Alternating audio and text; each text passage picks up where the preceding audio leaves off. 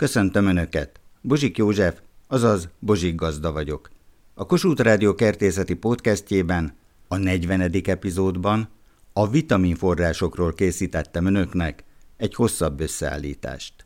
Máté Jánosné vagyok Rákóczi falváról. Én most a fekete reteg hasznosságáról, annak feldolgozásáról és fogyasztásáról szeretnék, mert annyi mindenfelé hallani, de én Bozsigazdától szeretném megtudni, hogy rekegység vagy megfázás előtt, vagy prevenciónak mire és hogyan tudjam feldolgozni, mert sok szép termésem van. A fekete retket is említik. A régi egyiptomi orvosi feljegyzések, tehát egészen a fárók koráig odáig mehetünk vissza az időben. Általános egészségmegőrző szerként tartották számon, elsősorban a piramisok építő munkásai fogyasztották, hiszen a fekete retek segítségével jobban bírták az óriási fizikai megterhelést. Az egyiptomiaktól került a zöldség a rómaiak konyhájára, gondoljunk Leopátrára és Antoniusra, illetve magára a nagy Julius Cézárra, majd a rómaiak segítségével elterjedt az akkor ismert egész világon. Egyik legfontosabb hatóanyaga a mustárolaj glikozid,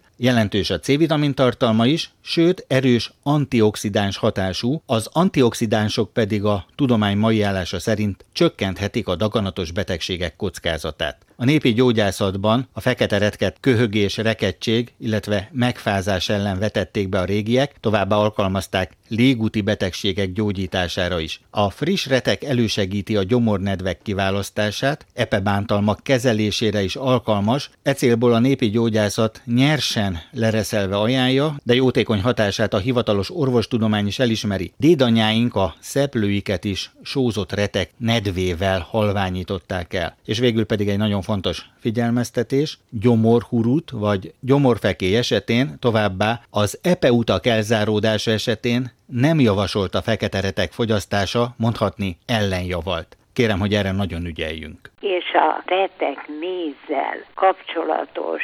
toroktisztítónak a receptjét szeretném, mert csak a végét hallottam, hogy milyen hatásos légúti megbetegedésekre, hogy hogy is kell ezt csinálni. Csizmadia Gábor és feleség Emők azt mondta, hogy kóstoljam meg, fekete retek és méz. Emőke készítette Gábor fogyasztja. Megskalpolja a retket. Kiszedi a bellének egy részét, amit beletesz egy bögrébe, és önt rá mézet a bögrébe is, meg a retekbe, és egy nap után híg lé lesz abból a sűrű mézből, ugyanis a retekből kiold egy csomó olyan anyagot, amitől hát meghigul, és népi gyógyszer is. Megfázás ellen például igen kiváló, hörkurút erre tökéletes. A kalap csúcsán volt az egykori gyökér egyébként. Mert hát így megáll, így nem gurul el sem erre. Ahányszor az ember kikanalazza, újra lehet mézzel tölteni, egészen addig, míg egy kis csúnya, összefonyat valami lesz belőle, akkor egy újat kell venni, kezdeni. Népi gyógyászatban ez egy csodaszer. Köhögése, légúti betegségek gyógyítására, nem csak megelőzésére, hanem kifejezetten a gyógyítására, ez nálunk már nagyon bevált. És gyerekek is szívesen fogyaszták, mert a méz az ugye jó ízű, édes, főleg ha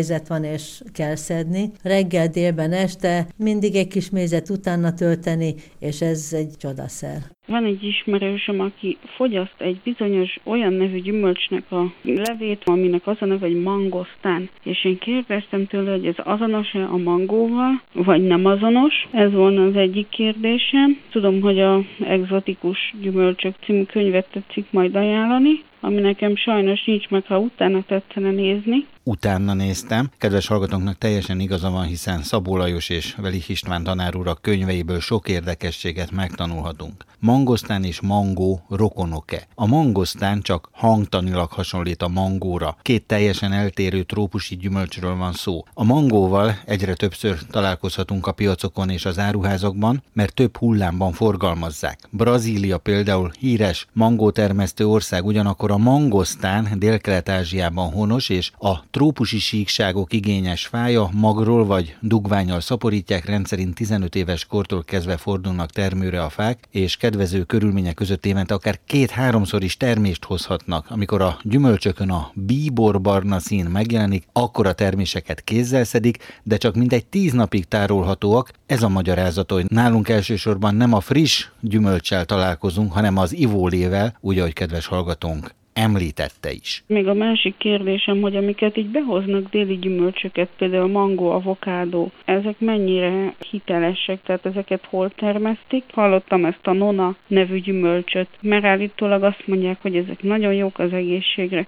Marakuja is az például milyen gyümölcs, és hogy ezek hol szerezhetők be. Ha tudna erre válaszolni, megköszönöm vissza. A marakuja nem más, mint a passió gyümölcs, vagyis a gyümölcsöt hozó Golgota virág. Amerika trópusi vidékein őshonos, Brazília őserdeiben nem ritkák a 80 métert meghaladó példányai sem sokfelé termesztik. Dél-Amerika, Ausztrália, Ceylon, Hawaii, Dél- és Közép-Afrika, Új-Zéland, Új-Guinea, Fidzsi-szigetek, India, Indonézia. Évente ezekből az országokból hatalmas mennyiségeket szállítanak a világ legkülönbözőbb vidékeire, így jut el ez a gyümölcs hozzánk is. A marakuja virágok kétivarúak és öntermékenyülők, színük zöldes-fehér, termései 5-6 cm-esek, sok magvú bogyók, a magokat húsos réteg veszi körül, ez a termés ehető része. Rendkívül finom, fűszeres, zamatos gyümölcs, a legtöbb trópusi multivitaminos ivólé ízét alapvetően a marakuja határozza meg, de nagyon sok jégkrémben is szerepel ez az íz, hiszen tényleg incsiklandozó.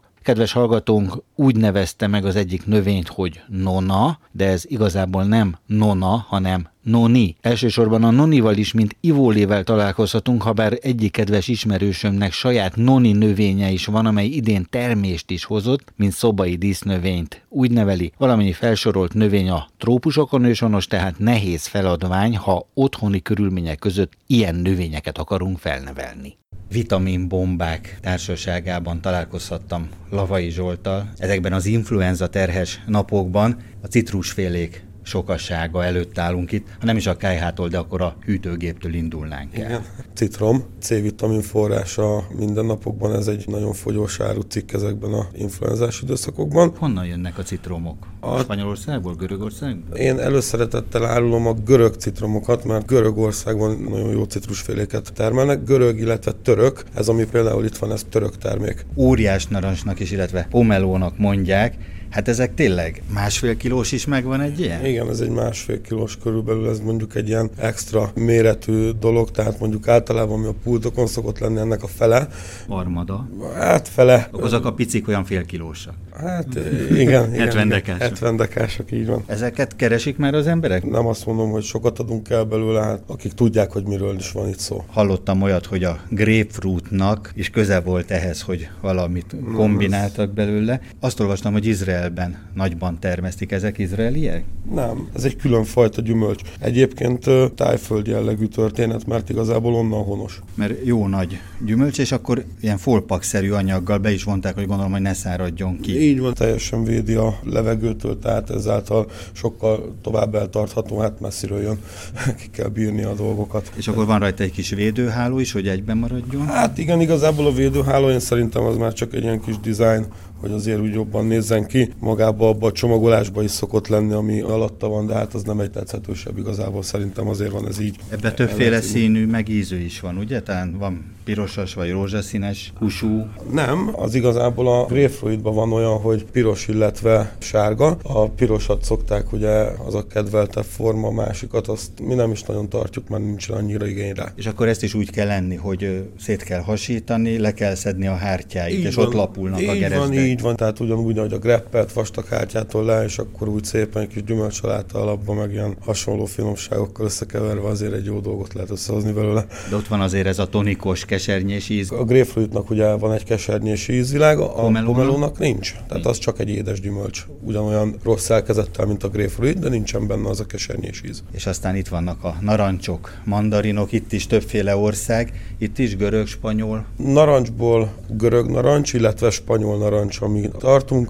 Az extra nagy spanyol narancsot szoktam én a pulton kínálni, illetve a görög narancsot egy aránylag közép nagyságot a méretét tekintve, illetve még itt mellettünk van az ilyen facsarnivaló apróbb narancs, de az is egy édes görög. Nem narancs. ez a kubai egykori lénarancs? Nem, azért arról már leszoktunk, és illetve van ugye Olaszországból, Sziciliából származó vérnarancsunk. És aztán itt vannak a mandarinok, különleges, mindegyiken van egy-egy kis jelcímke. Hát igen, azért ez igazából, tehát pont ez a mandarin, aminál tartunk, ez egy olyan termék, ami egy felső kategóriás ugye szépen címkézve, márkázva, egyesével sorolva, pakolva csak a hibátlan szemek vannak benne. Ez a drágábbik fajta, ugye van a gurulós kis apró mandarin, az egy kicsivel olcsóbb, de hát abból is csak a szépet tartjuk. Igazából most már azért nagyon szezon vége felé vanunk. És így az emberek akkor a citrom az az ászokásza, azt hiszik legtöbben, hogy hát, teába. Hát nem, azért most ezt így nem lehet mondani, hogy hát citromból is fogy valamennyi, tehát azért inkább az édesebb gyümölcsöt azért előnybe, tehát hogy azért citromot azért teába használjuk csak igazából, azért a többit azt meg lehet enni, tehát ugye azt fogyasztjuk inkább először szeretettel. Hát ezek a különleges dinnyék, mindegyik egy-egy díszes,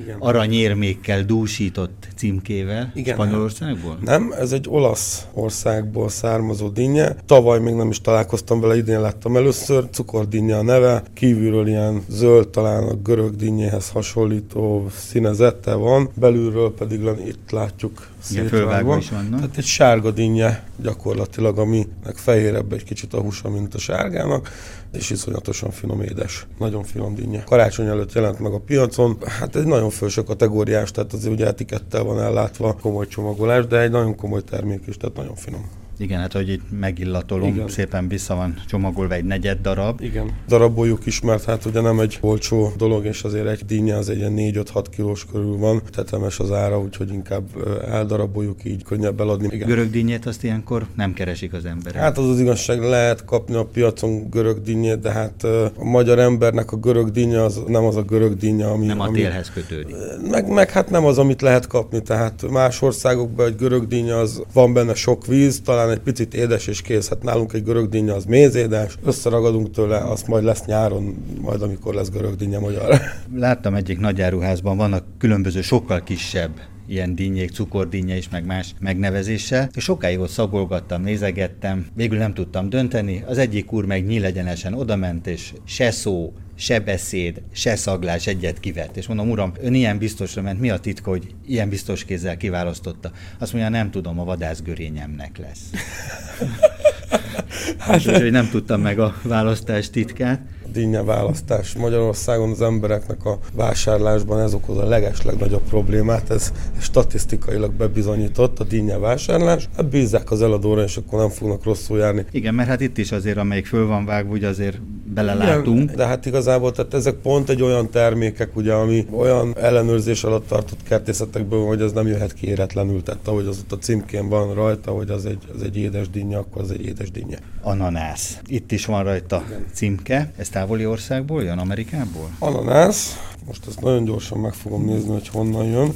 De egyébként elefántcsontparttól kezdve, Kosztarikától kezdve nagyon-nagyon sok országból szokott jönni. Mert vannak, akik ugye kísérleteznek azzal, hogy levágják a tetejét, és akkor ebből a rozettából egy növényt akarnak nevelni. Sose lesz belőle növény. Hát én szerintem ez igen, mert van itt internetes cím is rajta, de tényleg ország megnevezése. Hát SCB, de én az SCB-t úgy tudom, hogy ők egy afrikai cég, tehát Afrikából Tehát a cég van jelező. Igen, igen, igen, igen. Akkor lehet Kenyából is esetleg, vagy akár, Etiópiából. Akár, hát az nem hiszem, hogy Etiópiából származnak gyümölcsünk, de dél-afrikai országokból igen, igen származnak télen, például szőlő is. Ausztráliában találkozott Lovas Katalin egy különleges, zöldséges, alapú, pizzaszerű étellel. Ez valójában francia, de aztán átvették az angolok is, ezt úgy hívják, hogy kis Loren. A kis az úgy van írva, hogy Q-U-I-C-H-E.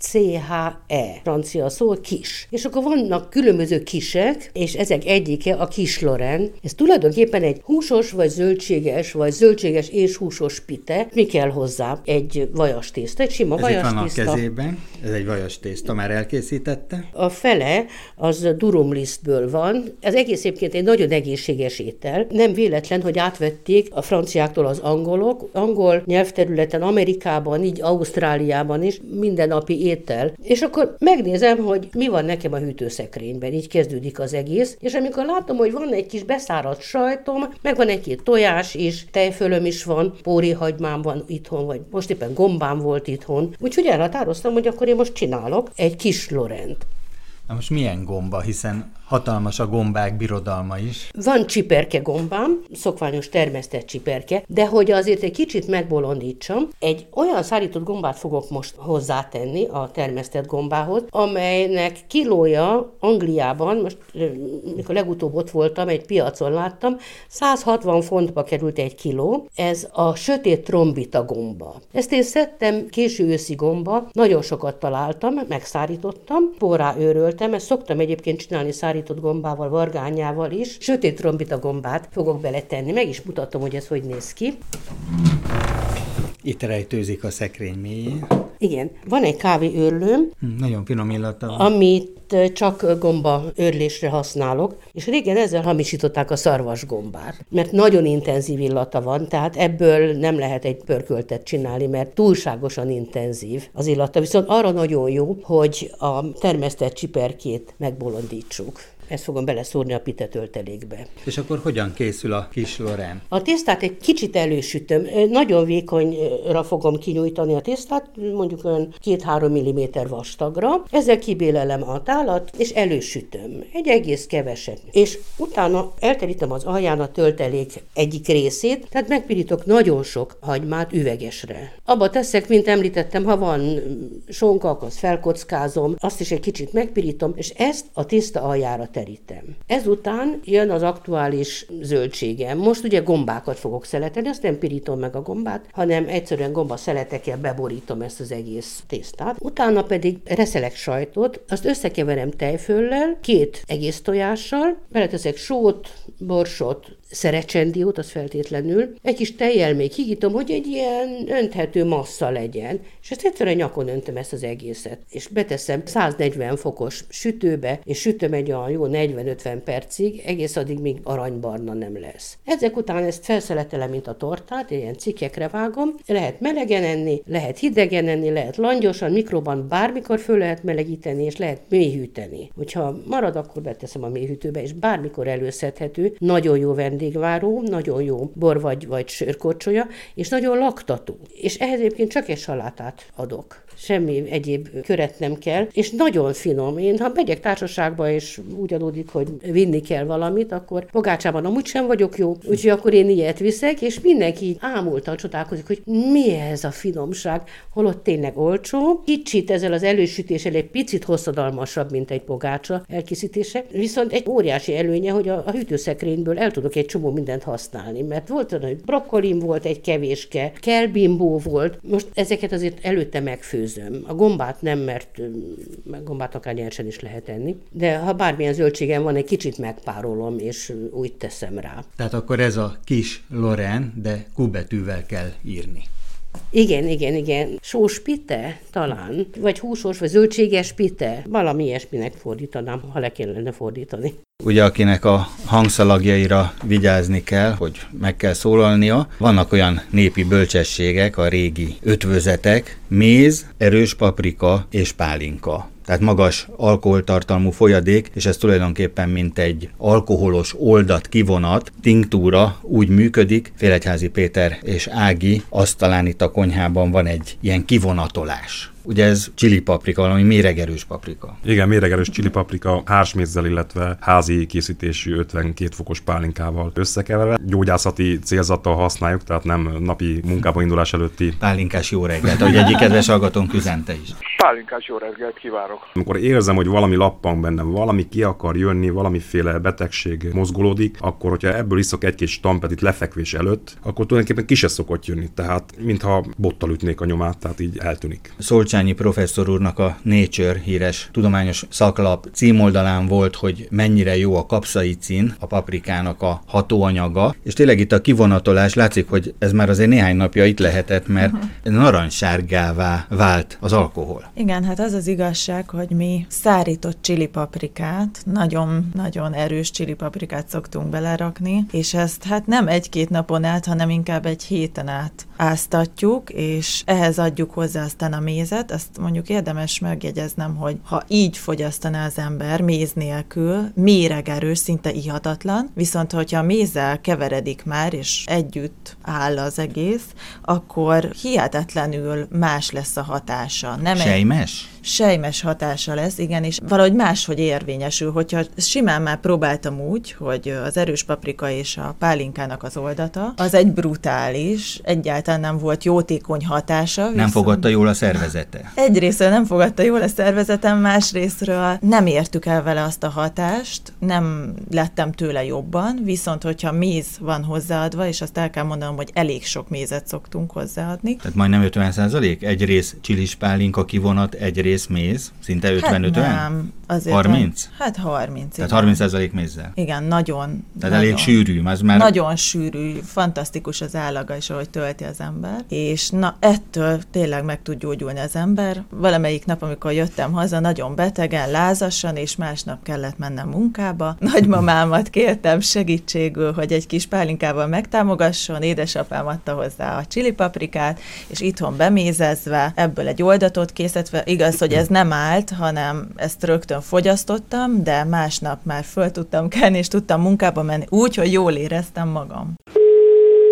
10 kg nyers csöves paprikából körülbelül mennyi őrlemény várható, és hány százalékra való magot szabad benne hagyni. Kedves hallgatónk kérdését dr. Mór Józsefné Andrea paprika nemesítőnek tolmácsolom, akkor végül is egy kiló szárított paprikából mennyi otthoni paprikaporunk lesz? Tehát nem a szárítottból, hanem egy kiló nyers paprikából. Ez rettenetes sok mindentől függhet, mert azért mégis, hogy mennyire volt az már picit megszáradt, az a nyers paprika, amikor leszette, milyen vastag héja, húsa, stb. Szóval sok mindentől függhet ez, de úgy általában egy 15 dekára lehet számítani. Itt vannak különböző tanítások, meg finomítások, hogy a csumát az beletegyük-e a magokból, mennyit tegyünk bele. Tehát mindenféleképpen ugye ezt a zöld csuma részt, azt mindenféleképpen pucoljuk meg, ezt úgy is hívják a szegedé meg a kalocsai körzetbe, hogy csipedés. Tehát ezt a zöld részt, ezt a csumát, ezt a kocsány részt, ezt mindenféleképpen szedjük le róla, és úgy szállítsuk tartsuk lehetőleg minél szellősebb helyen, és utána fölhasítani. Na most ugye a placenta rész, tehát azon, min a mag van, az is jobb, ha kikerül belőle, hiszen annak már nincs színanyaga. A mag részből viszont azért szoktak hagyni néhány százalékot, mert a magolaj az oldja a festéket, tehát attól lesz szép színű, és utána őröljük. Egyik kedves hallgatónk azt kérdezte, hogy van-e olyan méregerős paprika, amelyik valóban mérgezést, vagy esetleg akár halált is okozhat. Találkozott ilyen méregerős paprikákkal? Olyat, hogy méregerős, ugye ezt szoktuk mondani, ami nagyon-nagyon erős. De hát ez nem azt jelenti, hogy ez mérgező lenne, hiszen a kapszaicint akár még orvosságként is használják, sőt újabban a rákutatás is erre mutatott rá, hogy magas szintű kapszaicint kapszaicin fogyasztás az akár még ezeket a daganatos sejteket pusztíthatja is. Nem halált okoz, hanem inkább talán még egészséget is ad. Persze nem vagyunk egyformák, az a csípőségi szint lehet, hogy az egyik embernek kellemes, a másik pedig már is rosszul van tőle, vérbőséget okoz, tehát a érszükületeseknek ajánlják, emésztést is segíti. Az ipar egyre igyekszik erősebbnél erősebb fajtákat létrehozni, hiszen nem mindegy, hogy mekkora mennyiség mennyiségű nyersanyagból vonja ki azt, amit pürékbe, krémekbe feldolgoznak. És hát Szent Györgyi professzor úr és a C-vitamin feltalálása is itt a vírus terhes időszakban a paprikához azért, mint C-vitamin forráshoz bátran fordulhatunk. Ha a C-vitamint nézem, akkor a paprikában, tehát most mindegy, hogy pirosan, vagy fehéren, vagy zölden eszem, lényegesen magasabb a C-vitamin tartalom, mondjuk, mint a citromban. Tehát egy jó paprika az 10-12 deka minimum, és akkor azt gond nélkül megeszem egy uzsonnához. Sokkal több C-vitamint vettem magamhoz, mintha lenyelek egy kanál citromlét. Beléptünk a citromos házba, de van itt azért bőven sok-sok más növény is, nem csak citrom. A citrusfélék gazdag tárháza, dr. Orlóci Lászlóval, az ELTE fűvészkertjének igazgatójával, és már korábban beszélgettünk róla, hiszen nagyapja, dr. Jeszenszki Árpád, kertész professzor, talán a Tanú című filmből is egy picit visszaköszönhet, ahogy néztem professzor úrnak a régi munkáit, hiszen a magyarországi citrom és narancs nemesítésben, illetve a télállóság